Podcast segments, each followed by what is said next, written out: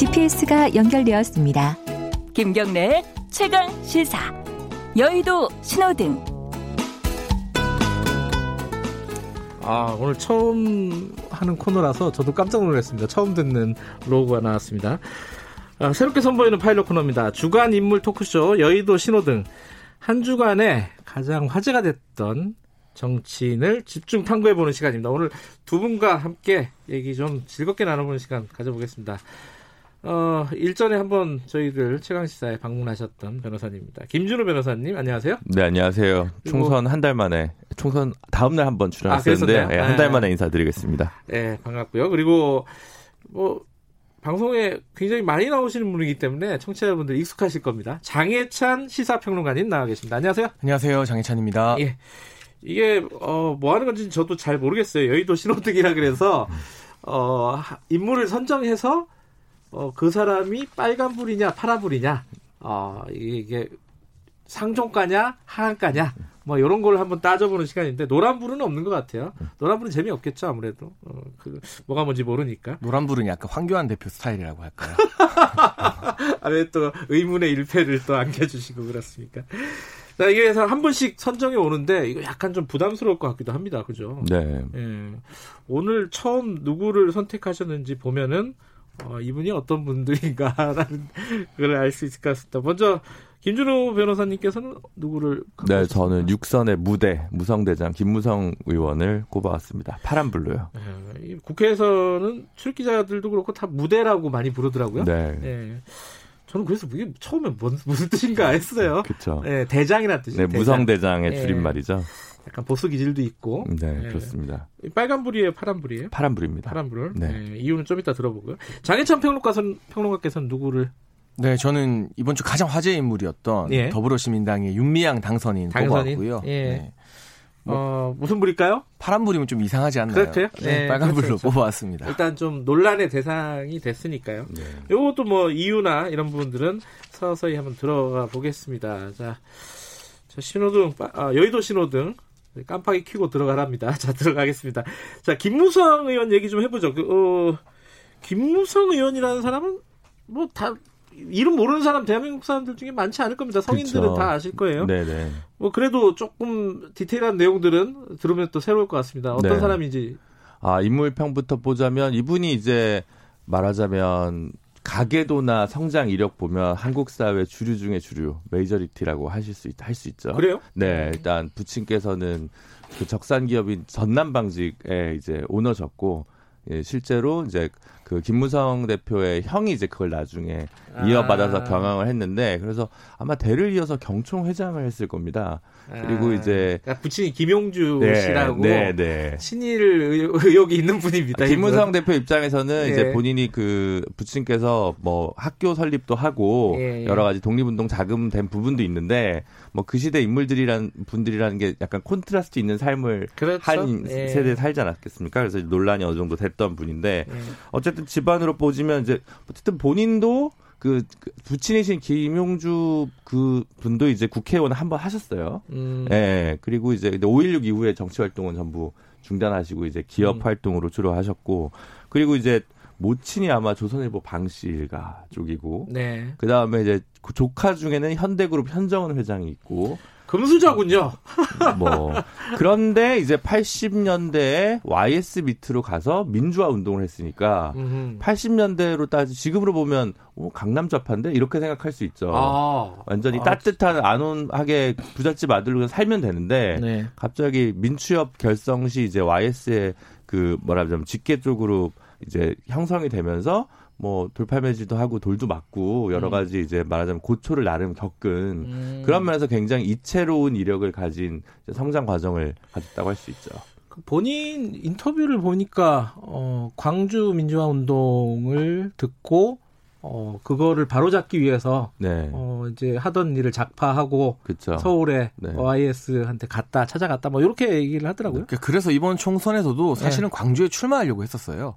아, 맞아요. 그 네. 얘기 나왔었죠. 네. 근데 본인이 네. 얼마 전에 인터뷰했는데 네. 자기는 광주 출마해서 질 거 알고도 뭐 지역구도 다 파 또 보수가 민주화랑 완전히 동떨어진 세력이 아닌 건데 네. 와이에스로부터 시작된 거니까 그런 네. 걸 좀 되새기려고 했는데 이건 제가 쓴 표현은 아닙니다. 무성 대장이 쓴 표현인데 졸장부 황교안 대표의 반대로 못 갔다. 이렇게 아니, 말하거든요. 본인은 하고 싶었는데. 네, 본인은 가려고 했는데 황 대표가 반대해서 못 갔다면서 네. 광주 출마 무산에 대한 아쉬움을 또 드러내기도 그래서 했습니다. 그래서 보수 정당을 별로 안 좋아하시는 분들은 그냥 똑같은 보수 정치인이라고 보는데 보지만 실제로 보면 예전에 지난 정권에서 뭐 이물면 행진곡 재창 논란이 오일팔 네. 기념식 있을 때 보면 김무성 의원은 쭉 이걸 재창을 하고 가사도 다 압니다. 근데 이제 가사를 모르시는 이제 그 뭐랄까 우파 정치인은 가서 약간 당황하고 이제 그런 게 있는데 입, 입만 이렇게 붕어처럼 네. 뻐끔뻐끔하죠. 보통. 그래서 조금 그 다르다. 이른바 와이에스계이기 음. 때문에 어쨌든 남아 상도동계이기 때문에 어쨌든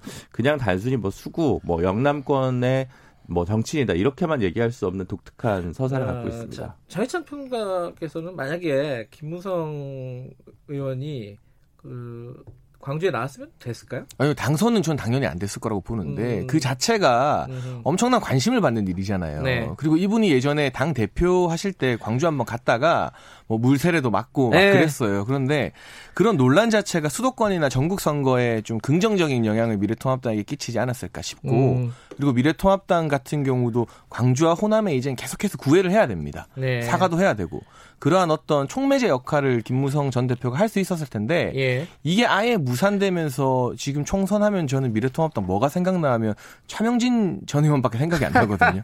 그런 것들이 이슈의 중심에 서다 보니까 황교안 대표가 만약 대승적인 결단을 했다면 네. 선거 결과를 떠나서 지역구도 타파하려고 노력하는 것 자체는 좋은 일이잖아요. 예. 좀 그런 긍정적인 신호가 됐을 텐데 하는 아쉬움이 많이 남습니다. 근데 김준호 변호사님이 네. 그 김무성 의원을 가지고 온 이유가 있겠죠. 파란불이라고 한 그쵸. 이유가 네. 최근에 발언 때문에 갖고 오신 거죠? 예. 아 저는 이제 두 세 가지가 아, 세 가지라도요? 네. 뭐죠? 좀 뭐 짧게 보면 지금 제일 논란된 거는 그 보수 유튜버랑 싸우겠다라고 했던 예, 그거잖아요. 예. 예. 그게 이제 한국일보 기획인데 한국일보에서 초선과 원을 떠나는 사람을 이제 묶어서 더블 인터뷰를 했어요. 김웅 당선인하고 네, 김웅 당선인과 네. 김무성 그리고 네. 이제 민주당 쪽은 고민정, 원혜영 이렇게 음. 했는데 둘 다 제가 봤는데 그 김무성, 김웅 그 인터뷰 훨씬 재밌습니다. 아 재밌었어요, 네. 저도. 네. 근데 이게 사실 논란이 된 건, 아까 그러니까 화제가 된 건 이번 주인데 보수 유튜버랑 네. 싸우겠다. 근데 최초 릴리스된 건 오월 일일입니다. 음. 그래서 그 버전들 봐도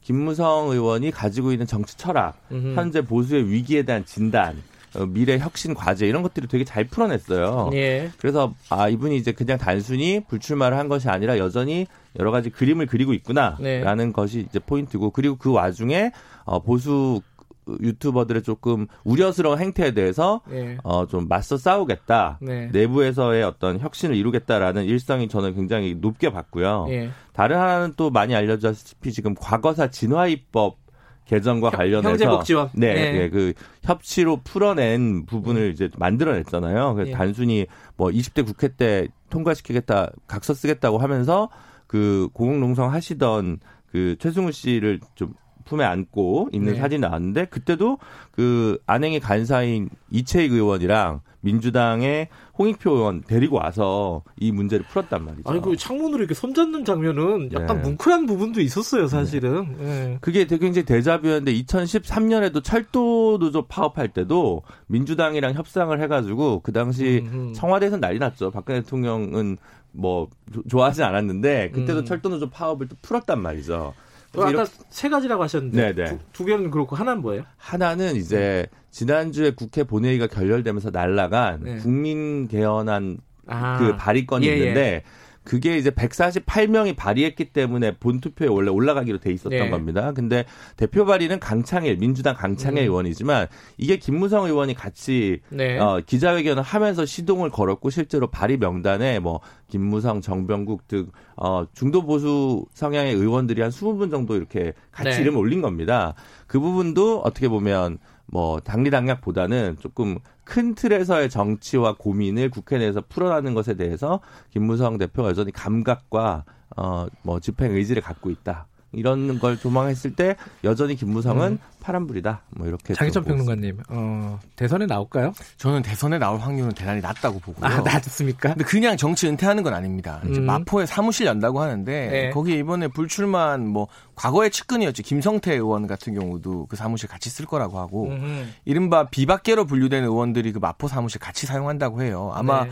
원외에서 뭐 싱크탱크나 포럼 같은 조직 구성해서 킹메이커 역할을 하고 싶어하는 게 아닐까. 음. 본인이 사실 대선 후보가 안 된다는 건 사석에서는 많이 했거든요. 그래요. 그 박근혜 전 정부 당시에 너무 심한 견제받으면서 완전히 낙동강 오리알 신세가 되기도 했었고 킹메이커 역할 정도의 욕심을 내고 있는 것으로 보여집니다. 부산시장은 어때요?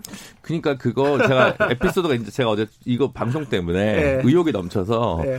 취재를 하려고. 아, 취재하셨구나. 예. 예. 그 미래통합당, 미래한국당 쪽에 친한 보좌관 하는 예. 친구가 있어서 전화를 해서 무대의 근황을 살피는데 갑자기 아 이러더니 바꿔줄게. 옆에 김무성 의원 보좌관 분이 전화를 아, 받으시는 거예요. 예. 그럼 무슨 뭐 아무것도 얻어낼 수 없지 않습니까? 좋은 말하고 이제. 예. 예. 그래서 말았는데 어쨌든 들은 얘기는 그 김성태, 김학용 의원 등과 함께 사무실을 꾸리는 걸 넘어서 그 굉장히 좀 많은 분들을 전현직 음. 많은 분들을 지금 모아서 어떤 포럼을 구상하고 있는 건 분명해 보이더라고요. 예, 흔히들 하는 말로 킹메이커 역할을 할 수도 있겠다 이런 생각은 들고요. 시간이 많이 됐네요. 자 음. 바로 넘어가죠. 윤미향 당선인 갖고 오셨는데 어, 장혜찬 평론가님 빨간불 뭐 이유는 뭐 다들 아실 것 같은데. 어, 이 윤미향 당선인은 그 정의연 활동 요거 말고 또 다른 게 있나요? 우선은 가장 두드러진 이력은 제가 한번 찾아보니까 네. 본인도 삼십 년 동안 이 위안부 할머니들을 위해서 그러니까요. 일했다고 말하고 있잖아요. 평생을 일을 해온 분인데 그 시작점이 천구백구십이 년입니다. 네. 그 진짜 거의 삼십 년 전부터 그때 음. 한국 정신대 문제 대책협의회 간사를 시작으로 정대협이라고 많이 했던 그렇죠. 예. 이름이 이제 바뀌었죠. 지금은 정의연으로 예. 예. 뭐 사무국장도 하셨고요. 한국 여성재단의 사무처장으로도 계셨고 음. 또 전쟁 여성인권박물관 관장도 역임을 하셨었습니다. 네. 이천오 년부터 이제 한국정신대문제대책협의회 상임 대표가 되면서 대외적으로 이름을 많이 알리게 되셨던 건데 네. 여성 문제, 뭐 인권 문제, 그리고 특히 위안부 문제에 있어서 삼십여 년 동안 한자리를 지키면서 활동해온 분은 맞는 것 같아요. 그래서 음. 이분이 그러한 평가를 바탕으로 이번에 더불어시민당 비례대표 당선권 배정을 받았고 네. 이제 국회의원이 되시는 거잖아요. 네. 그런데 빨간불을 들고 나온 게 의정활동하기 전에 여러 논란이 불거졌는데 이 논란이 사실 이를테면 우리가 말하는 보수 언론에서 먼저 제기한 논란이었다면 음. 이게 뭐 진영 논리로 구성이 돼서 뭐 보수 대 진보의 싸움으로 가면 본인에게는 큰 타격이 없을 수 있거든요. 네. 늘 싸우잖아요, 사실은. 그렇죠. 그런데 이 논란이 이용수 할머니라는 그 내부자. 할머니 입에서 나온 네. 거죠. 할머니 네. 입에서 처음으로 나왔기 음. 때문에 아무래도 그 부분이 이 윤미향 당선인이 앞으로 의정활동 하는 데 있어서 음. 상당히 빨간불로 받아들여지지 않을까 싶어서 골라왔습니다. 어떻게 보세요? 근데 이제 이용수 여성인권 운동가님의 예. 그 발화로 시작된 건 맞고. 예. 이제 뭐 거기에서 뭐, 뭐 숙덕 공론이 있지만 예. 추가적으로 경향신문 쪽에 입장문을 전달한 게 있어요. 아, 예, 봤어요. 그래서 예. 논란이 좀 이상한 방식으로 튄다는 거죠. 이게 예. 결국은 한일 문제 그리고 위안부 문제와 관련돼서 어떻게 운동을 풀어나갈 거냐 거기에 네. 대해서 좀 다양한 이견들을 건강한 논쟁으로 가야 되는데 네. 사실은 뭐 한쪽에서는 제가 볼 때는 회계장부 작성의 오류 문제를 네. 이제 횡령 문제로 몰고 가려고 한 좀 과도한 프레임이 한쪽에 있었고 뭐 횡령 뭐 거기까지는 아직 나오지는 않았죠, 그죠? 네, 네. 제가 볼 때는 이틀 전에 김덕산 회계사님인가 네. 네, 굉장히 잘 풀어주셨잖아요. 그분은 전문가니까요. 네, 네. 그래서 저도 그걸 보니까 제가 재단법인 공시를 직접 해본 적이 있어서 아, 그래요? 예, 굉장히 그런 부분들이 음. 왜 이렇게 오류가 나거나 문제가 생기는지는 알겠는데 제가 봐도 횡령문 아니고 그다음에 또 뭐 다른 틀로 보면 한쪽에서는 굳이 뭐 친일 대 반일 이런 식으로 또 과도하게 왜곡된 프레임으로 가져가는 것도 그래서 사실은 정의연 그리고 이제 이런 운동 차원에서의 내부의 건강한 논쟁으로 될 네. 필요할 부분을 정치권이 과도하게 혹은 일부 언론이 과도하게 개입하면서 이 문제를 좀 본질과는 무관한 건강하지 않은 논쟁 구도로 왜곡시키고 있지 않나라는 점이 좀 우려스럽습니다. 맞아요. 아까 말씀하셨듯이 뭐 이게 회계 오류하고 음. 횡령은 범주가 다른 문제인데 아, 그걸 네. 이제 자꾸 연결시키려는 게 있고 또 한, 한쪽에서는 이게 친일과 반일 혹은 뭐 토착 왜구 뭐 음. 이런 말 있잖아요.